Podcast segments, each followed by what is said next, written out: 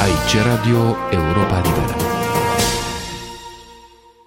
Actualitatea românească 21 iunie 1990 Realizator Emil Hurezeanu Colaborează la program Neculai Constantin Munteanu, Șerban Orăscu, Gelu Ionescu, Ioana Crișan. Din sumar, un articol semnat de corespondentul la București al ziarului Liberation apărut în 20 iunie. Un comentariu intitulat Regimul Iliescu și opoziția extraparlamentară. Revista presei franceze despre evenimentele din România. Un apel al Comitetului Internațional Statele Românești de la Bruxelles dat publicității în 17 iunie 1990. Un portret al lui Marian Munteanu, președintele Ligii Studenților de la Universitatea București. Scrisoarea deschisă adresată președintelui Ion Iliescu de Comitetul Studențesc și Secția Internațională a Studenților Universității Johann Wolfgang Goethe din Frankfurt pe Main.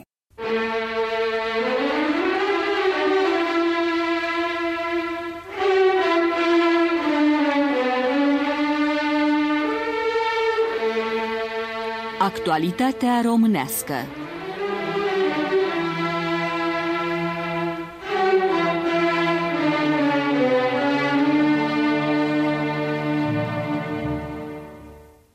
Am văzut și noi la televiziune, aici în Occident, ceremonia de miercuri de la Ateneul Român. O investitură prezidențială păzită de soldați și polițiști cu invitați percheziționați corporal înainte de a intra în sală. Un cetățean apoi, care în următorii doi ani va exercita funcția de președinte al statului, a vorbit de democrație, pluralism și prosperitatea tuturor. Este aceeași persoană care cu câteva zile în urmă, foc și pară și înținută de activist sindical în era Bumbești-Livezeni, îndemna mii de mineri să facă ordine pe străzile Bucureștiului, declanșând astfel un episod de război civil în inima capitalei pentru 24 de ore, uitând că nu mai este fostul propagandist șef al regimului Ceaușescu, ci președintele ales al unui stat democratic în care ideologia de partid și resentimentele personale n-au prioritate în fața instituțiilor și legilor țării. Acum, în costum de ceremonie și mină de zeu protector al democrației, anunță perspective luminoase democrației.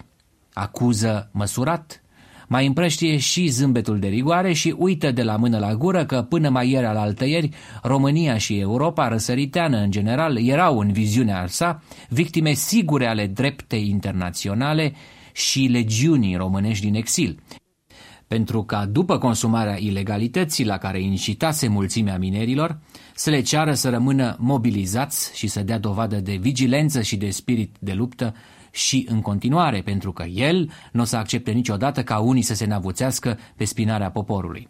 Acum comandantul suprem al minerilor nu-și mai amintește cum se numesc mercenarii, dar se disociază de excesele lor, pronunțându-se pentru privatizare cu capital de stat, adică pentru navuțirea statului pe spinarea celor mulți, între ei și minerii.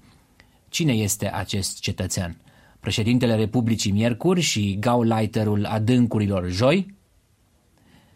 La microfon Emil Hurezeanu. Am fost uimit să vedem pe ecranele televizoarelor, alături de milioane de europeni, că înainte de a-i trage o hora unirii, s-a folosit probabil școala de dans și banda sonoră din recuzita odiosului și a sinistrei, liderii de la București au fost felicitați cordial de mai toată lumea, inclusiv de liderii opoziției, domnii Câmpeanu și Rațiu. Asta în timp ce sediile partidelor respective sunt distruse, aderenții acestor partide injuriați și bătuți de săptămâni în șir, liderii înșiși calomniați și urmăriți în presă sau pe la casele lor, iar societatea românească pradă unei amarnice de busolări, în parte și datorită stângăciilor opoziției. Și asta în timp ce societatea românească traversează de fapt convulsii majore, când sute și mii de tineri sunt anchetați și arestați sumar, când spectrul ciomagului planează încă asupra Bucureștiului în lumina lămpașului prezidențial. Comentatorii francezi spun că uneori, urmărind secvențe de acest gen la televiziune, sunt tentați să pună noțiunea de demnitate atunci când e vorba de stilul liderilor politici români, inclusiv cei ai opoziției, între un rând sau chiar două de ghilimele. Emoția și fericirea, zâmbetele și strângerile de mâini nu sunt însă unanime. La această oră sute de oameni se află în închisori, între ei Marian Munteanu, Dumitru Dincă și Nica Leon. Oameni arestați sumar și acuzați de instigare la violență sau distrugerea de bunuri publice, în momentul când singura instigare certă la violență este cea a lui Ion Iliescu. și cele mai mari pagube, inclusiv prin anularea sau amânarea unor ajutoare economice străine, au fost produse de bandele de mineri sub oblăduirea aceluiași Ion Iliescu. Marc Semo, care este corespondentul ziarului Liberation la București, a stat de vorbă cu mai mulți tineri arestați în zilele de 13, 14 și 15 iunie la București și internați în cazarma militară de la Măgurele. Aici au fost aduse sute de persoane după arestarea lor pe străzile capitalei de către mineri. La 19 iunie se mai aflau în detenție și cercetare încă 419 suspecți. Aflăm din Liberation. Gabriel Andreescu, biofizician, dizident adevărat pe vremea lui Ceaușescu și reprezentant al Comitetului Român pentru Drepturile Omului, însoțit de un trimis al Federației Internaționale Helsinki pentru Drepturile Omului, a fost primit pentru câteva minute de comandantul cazarmei de la Măgurele. Ne-a tratat drept fasciști și ne-a acuzat de incitare la ură, sublinind că guvernul român respinge orice amestec în afacerile interne ale țării. Acesta a fost mesajul domnului comandant de cazarmă închisoare de la Măgurele. Epoca de aur nu e prea departe de epoca de piatră. Au perfecte dreptate ziariștii de la România Liberă. Între timp, citim mai departe în reportajul publicat în Liberation, au fost eliberați peste 100 de suspecți. Există și primele mărturii. Gheorghe R., student la arhitectură în vârstă de 21 de ani, a fost arestat și bătut inițial de mineri. A fost apoi adus la Măgurele în dimineața de 14 iunie. Acolo peste 700 de oameni erau înghesuiți într-un garaj, unul peste altul. Fără apă, fără hrană, timp de 24 de ore. Puteau să-și facă nevoile, dar polițiștii și minerii foloseau prilejul ca să-i lovească din nou. Printre deținuți, citim mai departe în Liberation, se afla și tânărul Mihail Iliescu. Nu e rudă cu comandantul suprem al minerilor. Era grav rănit la cap, n-a primit îngrijiri medicale decât a doua zi când a apărut un medic militar. Interogatoriile au început la 15 iunie. Cei care le făceau erau un procuror civil, în prezența polițiștilor și minerilor. Independența puterilor în stat, nu-i așa, cetățene președinte? Valentin L., în vârstă de 29 de ani, fost elev la școala de ofițer de poliție, dar transformat în militant al contestației anticomuniste, jurnalist și golan din piața universității, a fost arestat la sediul Asociației 21 decembrie și transportat apoi, el, la școala de poliție de la Băneasa. Aici, printre mineri, și-a recunoscut un fost coleg de la școala de poliție. Asta e, polițiștii de ieri, minerii de azi, sau invers. Interogatorile, aflăm din Liberation, erau sumare. Procurorul încerca să intimideze pe tineri cu fraze de genul, și aici citez, avem dovezi că erai activist. Dacă vrem, te ținem aici șase luni și chiar un an pentru incitare la dezordine publică. I s-a spus, de exemplu, lui Gheorghe, eliberat apoi după două zile, după ce a semnat o declarație în care susținea că e nevinovat. Victor R., în vârstă de 19 ani, elev în ultima clasă de liceu, a fost mai puțin norocos. Lui s-a spus de anchetator că Marian Munteanu, liderul Ligii Studenților de la universitate, a murit. El era de fapt doar rănit și apoi arestat. I s-a cerut apoi elevului să declare că a fost instigat de Marian Munteanu să dea foc Ministerului de Interne și Televiziunii. Pentru el totul s-a sfârșit, i s-a mai spus. Pe tine însă, dacă semnezi, te eliberăm repede. Există și alte mărturii consemnate de ziarul Liberation. În anumite cazuri, celor arestați li s-a cerut să-i acuze pe Gabriel Liceanu și Octavian Paller. Gafe comise din excesul de zel al subalternilor, se întreabă corespondentul francez. Poate, dar logica unei puteri care se simte asediată, victima unor manevre obscure de destabilizare, poate comite toate gafele posibile. Ele sunt cu atât mai îngrijorătoare. Conchide corespondentul ziarului Liberation la București în articolul său apărut la 20 iunie. Programul de astăzi a și început. Îl vom continua cu comentariul lui Șerban Orescu, intitulat Regimul Iliescu și opoziția extraparlamentară. Evenimentele de săptămâna trecută reprezintă, după părerea multor observatori politici, o nouă încercare a regimului Iliescu de a supune opoziția anumitor restricții care o fac ineficace. E vorba de ambele forme de opoziție, cea reprezentată de partidele democratice, cât și de cea extraparlamentară, de identificat mai ales cu tinerii demonstranți din capitală și alte orașe ale țării. Evenimentele săptămânii trecute par tot mai mult să fie legate de un plan de escaladare a violenței bine pus la punct de regim. Washington Post scrie de pildă că în Occident a ajuns o bandă de magnetofon conținând înregistrări ale convorbirilor unor ofițeri superiori care par să fi fost însărcinați cu acțiuni de provocare în ziua de 13 iunie. Iar ziarul Tageszeitung, care apare în Berlinul Occidental, afirmă în numărul său de azi că incendiile de la Ministerul de Interne și Televiziune, de care regimul Iliescu acuză pe demonstranți, au fost puse de organele puterii. Incendiile de la Ministerul de Interne, arată același ziar, au izburnit de altfel în etajele superioare ale clădirii. Iar la o conferință de presă ținută sâmbătă, factor responsabil ai televiziunii au arătat că nu studenții luaseră parte la acțiuni împotriva acestei instituții. Numeroși martori oculari, sublinia același ziar vest-german, au identificat în mulțimea care se dirija spre Ministerul de Interne și Televiziune sute de agenți provocatori. Pe de altă parte, ziarul London Times prezintă numărul său de azi interesante detalii asupra oficialilor care au condus de mână pe mineri în acțiunile lor de așa zisă restabilirea ordinii la București. Relatările se întemeiază pe convorbiri avute de corespondenta ziarului cu mineri la Petroșan la întoarcerea lor de la București. Citez. Liderii minerilor admit că persoane oficiale neidentificate au orchestrat deplasările lor. Niciunul din mineri nu știe identitatea celor care i-au întâmpinat la gara de nord din București într-un minibus alb, oferindu-se să-i conducă în centrul Bucureștiului.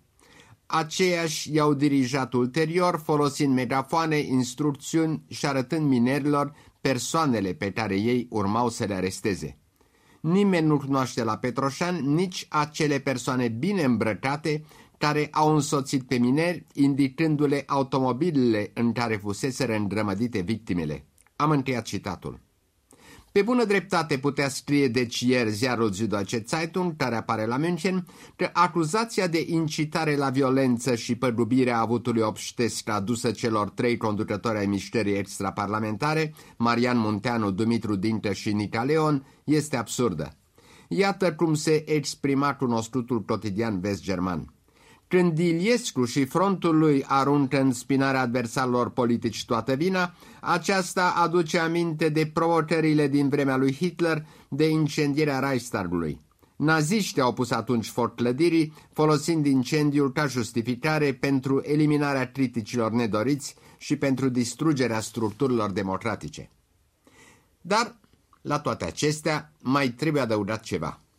Regimul însuși a chemat minerii la București, domnul Iliescu, într-un gest fără precedent, le-a și mulțumit pentru fără de legile comise, iar primul ministru a exprimat presei străine regretul său pentru excesele comise de minerii scăpați de sub control.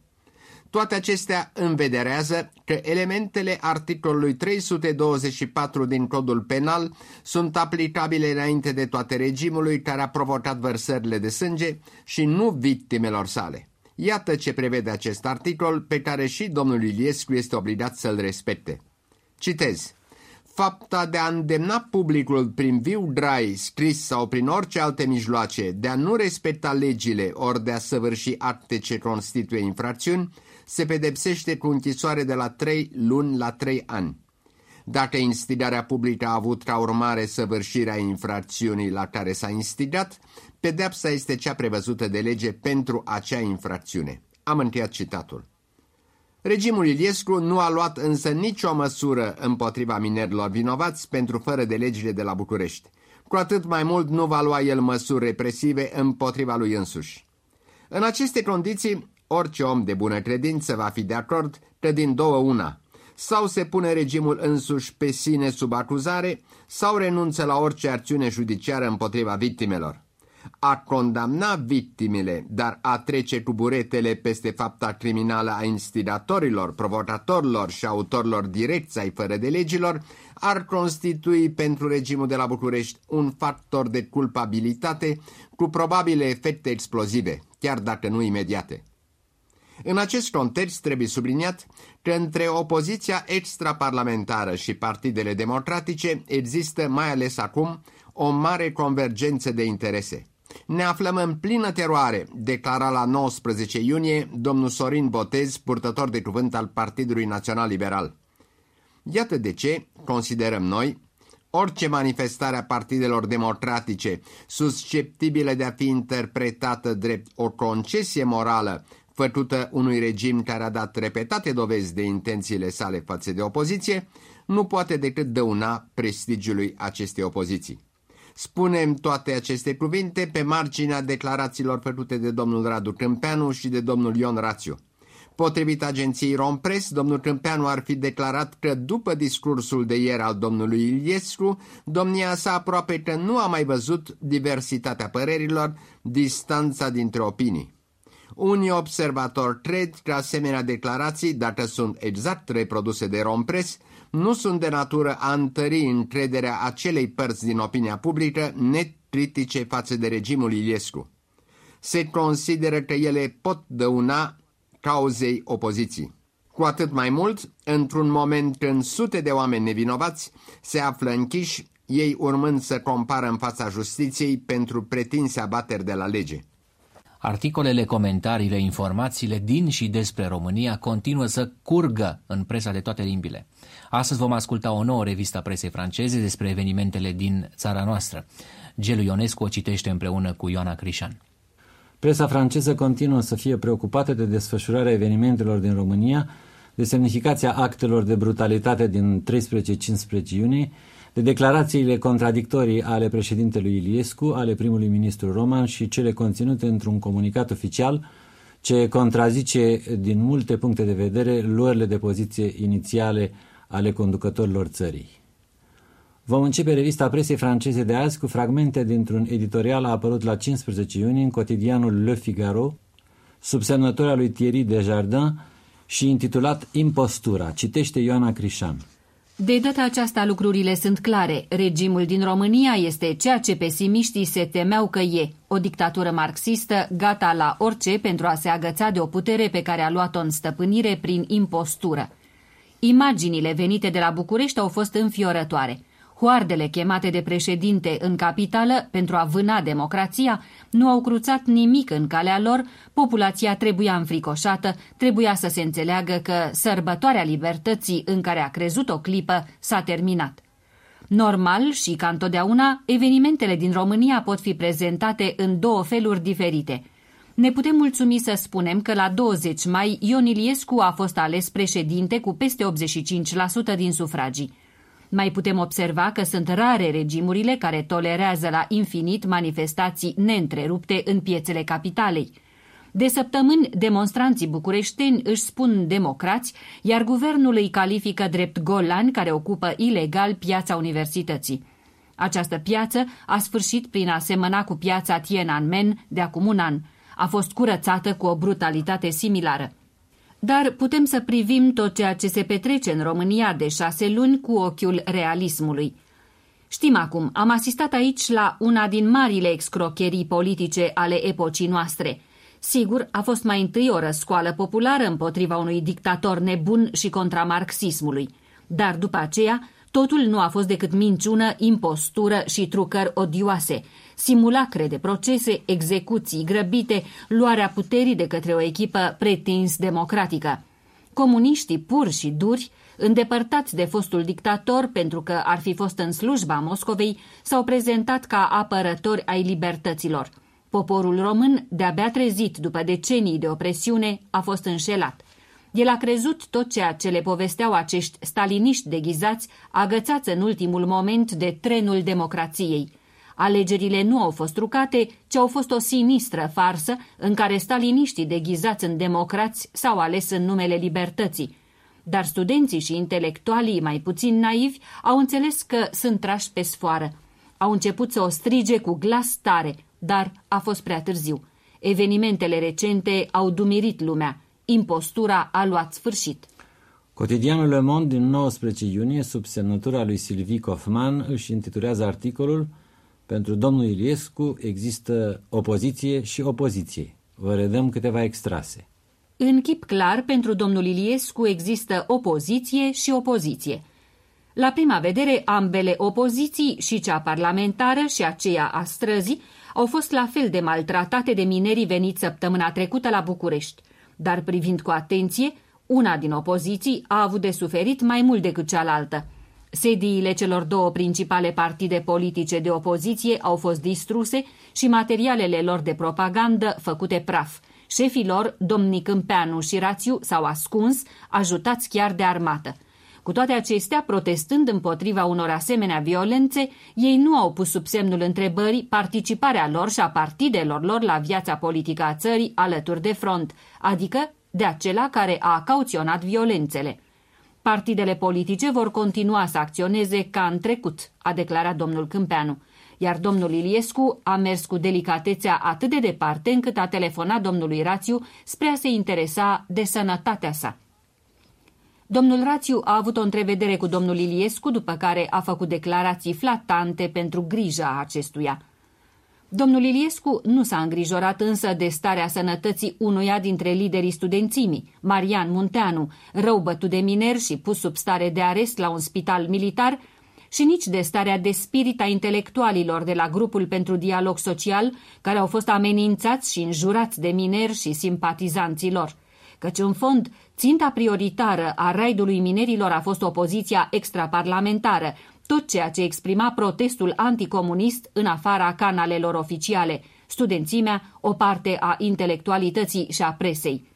Toți cei care s-au exprimat în modul cel mai deschis împotriva frontului, ziaristul Petre Mihai Băcanu și ziarul independent România Liberă, poeta Ana Blandiana, scriitorul Octavian Paler și filozoful Gabriel Liceanu, Alexandru Paleologu, fostul ambasador al țării în Franța, au fost denunțați de televiziune ca responsabili pentru tulburările calificate de oficial ca fasciste. Măsurile luate par a anunța că formele de opoziție extraparlamentară nu vor mai fi admise ca înainte, dar regimul domnului Iliescu are nevoie de ajutor internațional. Pentru a-l avea, el trebuie să mențină iluzia unei opoziții legale, în primul rând aceea a partidelor politice, care sunt însă slab reprezentate în Parlament. Și alții înaintea sa au experimentat acest scenariu, acela al unui partid conducător înconjurat de partide mai mici, unele satelite, scenariu care a funcționat în majoritatea țărilor est-europene după război. Ascultăm acum scrisoarea deschisă adresată autorităților de la București de Comitetul Internațional de Coordonare a Operațiunii Satele Românești de la Bruxelles. Noi, membrii operațiunii Satele Românești, susținem poporul român începând din cele mai sumbre momente ale dictaturii Ceaușescu. Din februarie 1989 și până astăzi, peste 4500 de localități din 14 țări europene, din Europa de Est și de Vest, reprezentând peste 40 de milioane de persoane, s-au alăturat într-o vastă rețea de solidaritate, a cărei amploare a putut fi observată după 22 decembrie 1989. Astăzi, datorită operațiunii Satele Românești, există electricitate în sate unde înainte nu exista, ziare locale în localități care nu le aveau înainte, rechizite și materiale școlare care permit buna funcționare a școlilor în localități unde nu existau nici măcar creioane înainte – cărți în biblioteci, material sanitar de bază în dispensare, unde medicii n-aveau nici măcar un stetoscop, nutreți și instrumente veterinare, etc., etc. Cetățenii și responsabilii unor localități rurale europene au făcut toate acestea, de fiecare dată cu tot respectul cuvenit gazdelor, conștienți de înțelegerea reciprocă atât de necesară, atenți să nu transfere modele gata făcute acolo unde ele nu sunt binevenite, atenți să nu intervină în dezbaterile politice interne ale României. Noi, membrii operațiunii Satele Românești, apărăm însă principii simple, respectul și practicarea pluralismului politic, activarea procesului democratic, promovarea solidarității societăților civile, crearea unor rețele transnaționale de schimburi de idei și competențe. Aceste principii sunt intangibile și constituie linia directoare a acțiunilor pe care operațiunea Satele Românești le va întreprinde în România și în alte părți. Noi, membrii operațiunii Satele Românești, suntem șocați și profund îngrijorați de situația politică din România, precum și de fără de legile comise, s-a spus, în numele democrației. Noi, membrii operațiunii Satele Românești, considerăm că o țară nu are decât de pierdut dacă întreține resentimente față de propria clasă intelectuală, dacă întreține sentimente xenofobe, așa cum se întâmplă acum în România, dacă tolerează crearea de diviziuni artificiale între cetățenii aceleiași țări. Noi, membrii operațiunii Satele Românești, considerăm că o democrație veritabilă este sistemul unde fiecare individ trebuie să aibă dreptul la expresia pașnică și la opoziția politică sau la libertatea de asociere, care trebuie respectate în toată diversitatea și specificitatea lor. Noi, membrii operațiunii Satele Românești, înțelegem că stabilirea democrației în România nu se va face într-o zi și că este necesar ca neînțelegerile dintre păturile intelectuală, muncitorească și țărănească să fie considerate cu atenție pentru ca în România să se instaureze un veritabil dialog social. Operațiunea Satele Românești va susține orice efort spre această înțelegere din orice parte ar proveni. Noi, membrii operațiunii Satele Românești, așteptăm ca guvernul român, ales în mod legal cu puțin timp în urmă, să treacă imediat la următoarele acte și măsuri concrete care să-i dovedească dorința de a construi o societate democratică veritabilă. Restabilirea libertății publicațiilor și a mijloacelor audiovizuale de orice tendință politică ar fi ele – restabilirea libertăților și mijloacelor de expresie a opoziției politice, reconstruirea pe socoteala statului a sediilor partidelor politice și ale asociațiilor sau mișcărilor civice distruse în timpul evenimentelor din iunie, restituirea sediilor și mijloacelor materiale grupurilor de intelectuali deposedați de ele în mod ilegal, urmărirea în justiție a persoanelor implicate în evenimentele de la București și vinovate de fără de legi morale și fizice, punerea în libertate și despăgubirea persoanelor arestate în mod abuziv. Bruxelles, la 17 iunie 1990 L-am cunoscut și eu pe Marian Munteanu, președintele Ligii Studenților de la Universitatea din București. De la sfârșitul lui aprilie la sfârșitul lui mai, 30 de zile. Zi de zi l-am întâlnit pe culoarele și în balconul universității. Înalt și drept își domina asistența îndemna mereu la calm și la spiritul de non-violență, pe care îl practica el însuși, îi oprea sau chiar certa pe vorbitorii care uneori încercau să personalizeze excesiv critica și protestul, care coborau nivelul urban al mesajului fundamental din piața universității sau aveau accese temperamentale, fie ele și anticomuniste. Echilibrul, inteligența și responsabilitatea cu care Marian Munteanu a condus acțiunea Ligii Studenților în piața universității i-au asigurat o postură de lider natural, respectat și îndrăgit al demonstranților din piață. Și Neculai Constantin Munteanu l-a cunoscut pe Marian Munteanu, lungit pe o targă de spital și crunt bătut de mineri. Își aduce aminte – Marian Munteanu este unul dintre oamenii care au apărut în prim planul actualității politice românești după ceea ce, în mod convențional, s-a numit Revoluția Românilor din decembrie 1989. I-am văzut chipul și l-am auzit vorbind în unele emisiuni ale televiziunii române, dar și ale unor posturi de televiziune străine. În transmisiile lui Emil Hurezeanu din București, de dinainte de 20 mai, l-am auzit pe Marian Munteanu vorbind în fața mulțimii din piața universității și m-a impresionat nu doar febrilitatea, dar și maturitatea discursului său politic, apelul la calm, absența violenței și îndemnul permanent la non-violență. L-am văzut efectiv pe Marian Munteanu în seara zilei de 13 iunie, în balconul redeschis al universității, încercând cu disperare să liniștească o mulțime de oameni extrem de agitată după înfruntările din după amiaza aceleiași zile cu forțele de ordine și după incendierea camioanelor, basculantelor și autobuzilor cu care se încercase blocarea accesului în piață. El, cel arestat în dimineața aceleiași zile și eliberat cu numai câteva minute înainte, încerca, cu disperare cum am spus, să rețină lumea în piață, să împiedice plecarea oamenilor pentru a protesta în fața televiziunii și la Ministerul de Interne pentru a cere eliberarea celor despre care se știa că erau încă arestați. fără succes, din păcate, fie pentru că în multe cazuri oamenii erau dincolo de rațiune, fie pentru că existau probabil și oameni care aveau interes ca tulburările să devină cât mai violente. Un ceas, un ceas și ceva mai târziu, l-am regăsit pe Marian Munteanu pe calea Victoriei, în dreptul străzii Eforie, încercând să oprească pe cei dezlănțuiți împotriva clădirii Poliției Capitalei, unde deja o cameră de la etajul întâi era în flăcări. L-am văzut apoi pe Marian Munteanu plecând spre universitate, urmat de un grup mare de oameni, dintre cei aflați pe calea Victoriei, nu de toți, din păcate, pentru ceea ce avea să urmeze. Când l-am revăzut și când am stat pentru prima oară de vorbă cu el la spitalul de urgență în ziua de 15 iunie, Marian Munteanu, care abia mai putea vorbi, se afla imobilizat pe o targă, cu un picior fracturat, cu o mână bandajată și imobilizată, cu capul spart în mai multe locuri și cu vânătaie lângă vânătaie pe toată spinarea. Așa arăta tânărul student și lider al Ligii Studenților din Universitate după întâlnirea cu minerii, cu reprezentanții minerilor din Valea Jiului, chemați de Ion Iliescu, un președinte pentru liniștea noastră, să facă ordine în capitală.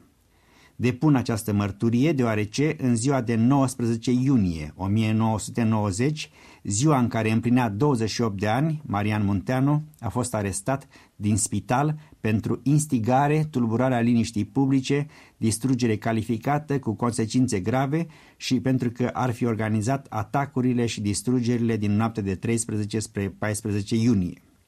Spre știința tuturor celor care nu știu și a celor care l-au ponegrit, Marian Munteanu este student la litere, anul 3, specialitatea română-portugheză. Un student bun dacă avem în vedere că a terminat anul 1 cu media 9,87 și cu 9,58 anul 2.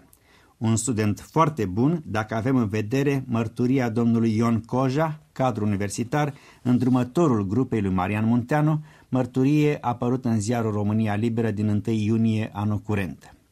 Pentru minerii care l-au bătut, când l-au bătut pe Marian Munteanu, ei au bătut un muncitor, aproape un ortac.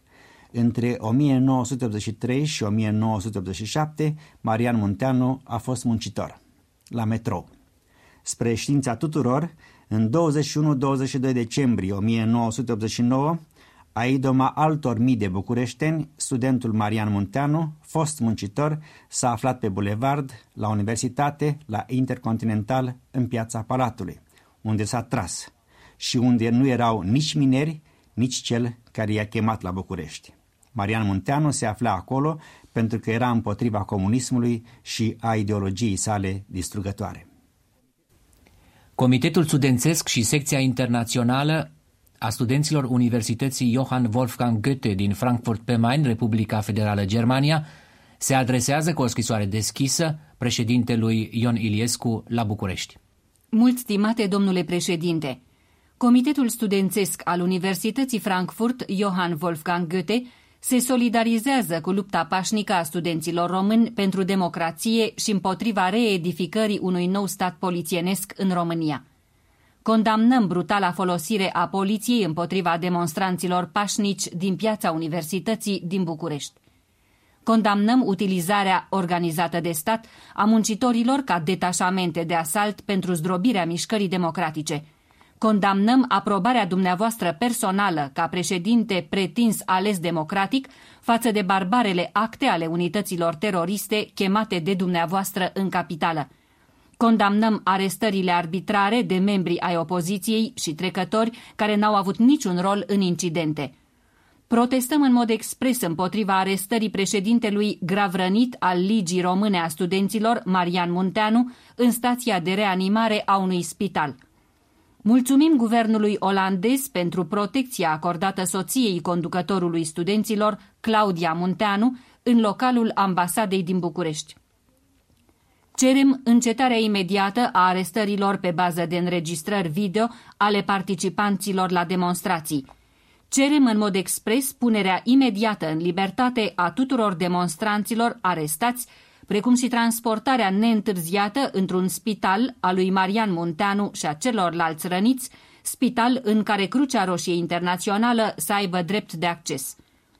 Astăzi, în ziua depunerii jurământului dumneavoastră ca președinte al României, Vă cerem să opriți imediat acțiunile represive polițienești împotriva opoziției și să restabiliți imediat și pe deplin drepturile omului, libertatea de opinie, libertatea demonstrațiilor și libertatea presei în România. Vă rugăm insistent să ne informați prin reprezentanța diplomatică a țării dumneavoastră la Bonn asupra stării sănătății lui Marian Munteanu și că acționați pentru punerea lui în libertate. Semnează Marcus Werner și Michael Verț în numele Comitetului Studențesc și al Secției Internaționale a Studenților Universității Johann Wolfgang Goethe din Frankfurt. Aici actualitatea românească i-a sfârșit. Vă mulțumim pentru atenție.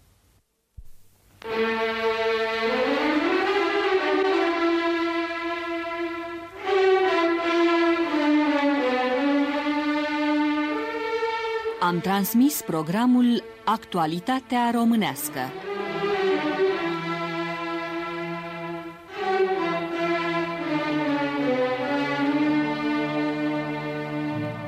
Aici Radio Europa Liberă.